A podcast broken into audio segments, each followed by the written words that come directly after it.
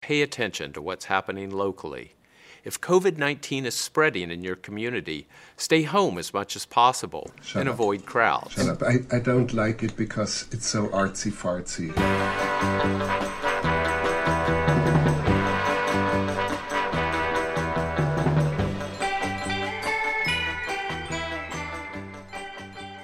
Hey, all you cool cats and kittens, it's me, Joel McHale. And as you're all aware, we're currently in the midst of a global pandemic, Tiger King fever. Like you, I've devoured all seven episodes and I'm still craving more. So I called up Netflix and insisted on hosting a glitzy follow up special with the highest possible production quality. They said, We're going to mail you an iPhone, knock yourself out. You know what the the best thing about Joel McHale is? what? Uh, he's not Chris Hardwick. Right? Hi, uh, you know what's missing in nerd comedy? This is a Chris Hardwick impression. Points! Points! we need more Harry Potter references. Oh, God. I need a stand up bit that pretends like nerd culture isn't mainstream. Does he even do stand up? Yeah, he's became a Ugh. comedian. Sorry, I'm so bored from this Chris Hardwick talk. I'm yawning on the podcast. I think I talked about Chris Hardwick with a kill. I don't care. Okay. I used to watch At Midnight. I used to listen to his podcast, but there was just one day where I was like, I'm done with Chris Hardwick. yeah. And I've never gone back. don't regret it.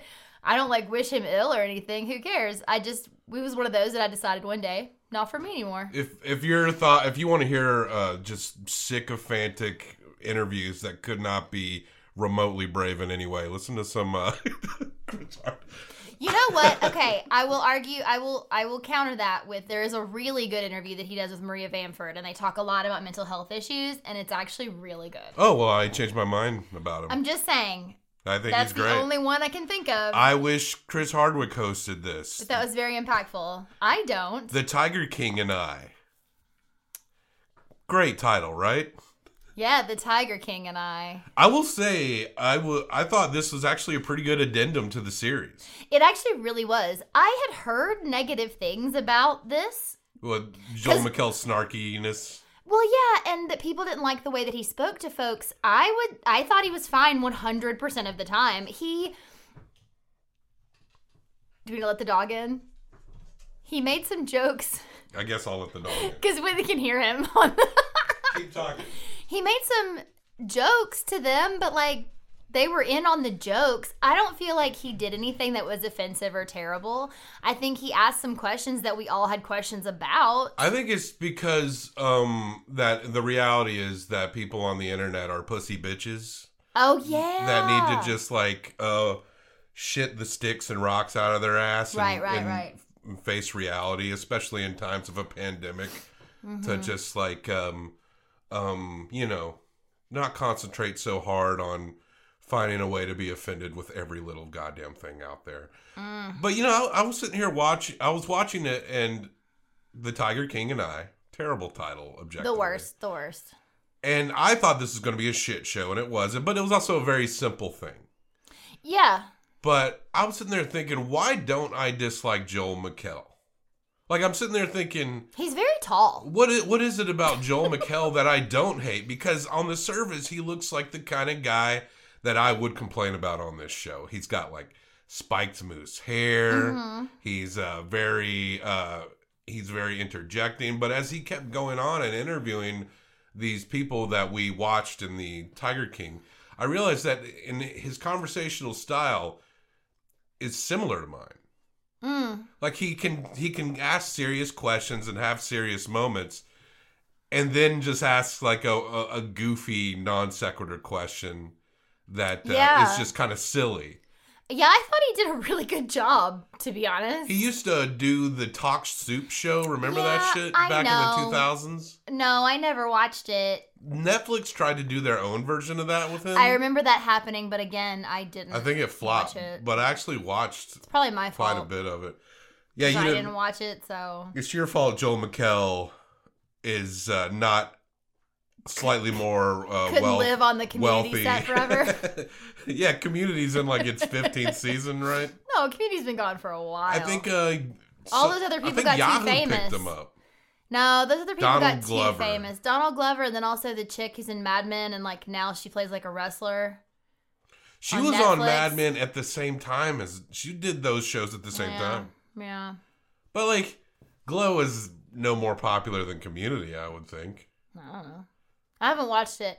For as much as we like wrestling, I haven't watched any fake wrestling. I only watch real wrestling, okay, okay. so I'm not trying to watch scripted drama wrestling. You're talking about Glow, the show Glow, as Yeah. opposed to real wrestling. you've been wanting to watch Glow. You've been Uh, saying that. I would have. Re- I would have I don't- watched it by now if I really I wanted to think watch you're it. fronting some bullshit right now. That pretending like you don't want to watch Glow, when like every time we see it scrolling through Netflix, you're like, oh, I need to watch that. But have I? No. and that's the whole point. If I really wanted to, I would have. No, because there's eight bazillion things to watch. There's plenty of things. I've watched the first episode of the second season of Mindhunter like three times. I didn't finish Mindhunter, and I feel like I need to, but I, you're right. There's just not enough time. the the porn parody's better. I was- Mindhunter. I'll, and I'll be real with you. When you called me out on it, I was I was joking Oh. about I didn't want to watch fake wrestling. I only watch real wrestling. Okay, maybe you just. I mean, I was it was very highbrow, so if you Well, didn't get it, you I sold- understand. You sold it masterfully. you sold it so well, it didn't even sound like a joke. I know, man. I think yeah, that's actually a problem you generally have. You tell jokes, but they don't sound like jokes, and then you have to not explain, jokes. and then you have to explain that it's a joke, because that's what jokes are. Uh, Anyway, the I mean, to- I was I was like winking at you though. yeah, yeah. I thought you just had something in your eye. I often wake up with something in my eye, You and your corners of your mouth. It's gross. in the corners of my mouth, like a lot I'm of drooling. people no, a lot of people get like it's like skin. Oh, like the fu- the like uh, I used to wake up with real dry lips. It hasn't been that bad lately. no, it's better now. Intensely, Mm-hmm. because I breathe through my mouth when I sleep, and the dentist will can recognize that, and they'll be like casually be like, "Oh, we got a mouth breather here," and it's like, "What? What? what did you call me? A mouth breather? Okay, I'm a mouth breather." let's talk about this shit. Joel McHale, not Chris Hardwick, interview. He first interviews Chris. He's the long blonde haired older man that really cared about the Tigers. Who hasn't watched this documentary? Yeah, he has not. He's too busy. He, He- still works with the Tigers. Yeah, and um, he he's very loyal to the animals. Like Mm-hmm. that's why he's there, and he has no he has no bones about. He, he doesn't even particularly seem to like anyone except the Tigers, and he makes no bones about. Oh it. yeah. I mean, he doesn't say anything negative about Jeff, his current boss. He basically is like, it's just, it's like easier because people aren't yelling as much. He and Rinky seem like t- two of the most and um and I forget the the person's name who got their arm ripped off. We identify this person uh, by the he pronoun. pronoun. What was their what was his name?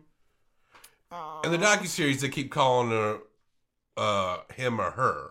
Yeah, and so Or it was very birth confusing. gender. Well, I think we His talked birth about gender. that in one of our earlier quarantineers episodes about this because we weren't sure because I assumed he was male, but they kept saying they said she. But I think before we knew that, we were saying they. Uh, Anyway, Maybe they didn't know. I, I have a hard time thinking that like they maybe just knew and was like, no, we're gonna call him or her.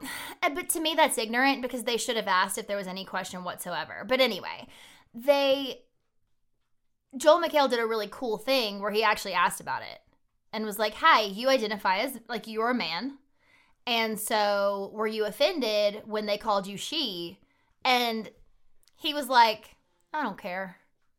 It Yeah. bothered other people more than it bothered me." Of course, that's always the case, isn't it? Yeah, well, I think I think No one's going to be more outraged than a um than a than a than a white woman about something that that white woman isn't a part of. A liberal white woman, quote unquote. And then the the right wing white women are just outraged about you know I don't know getting vaccinated or something. Oh God. Anyway, Please. Ugh. Mm. but yeah, the he didn't seem to mind, and I think maybe there just wasn't any real communication on it. And yeah, you can't really. I don't. I'm not going to hate on anyone for this. No, I'm not hating on anyone. I was just saying, like, I feel like if there's a gray area, you should probably ask. But if the person don't give a fuck, then just don't give a fuck. True. Uh, like eh, that's kind of my thing. Like, see the person that should be offended, the person that's at the center of it. How do they react? And that's where I will go from Well, there. 100. And when when he said I don't care, I was like, amazing, Yeah. perfect. hmm I think the thing is, is like, as a society, there Saf. needs to be a SAF. Yes, SAF. Yes. As a society, there needs to be a space where people feel comfortable saying, actually, no. I'm a man Oh, or sure. I'm a woman. Yeah. Like you're misgendering me and no offense, like that's cool, but you there needs to be it needs to be easy enough to say that and have it received well. hmm Instead of one people being rude about it or two being overly apologetic about it. Like it needs to be something that someone can just say and the person hearing it can just accept. I think the conversations often mostly happen in environment in these insular environments where someone's kind of on your side, but they're just not up on the terminology. Mhm.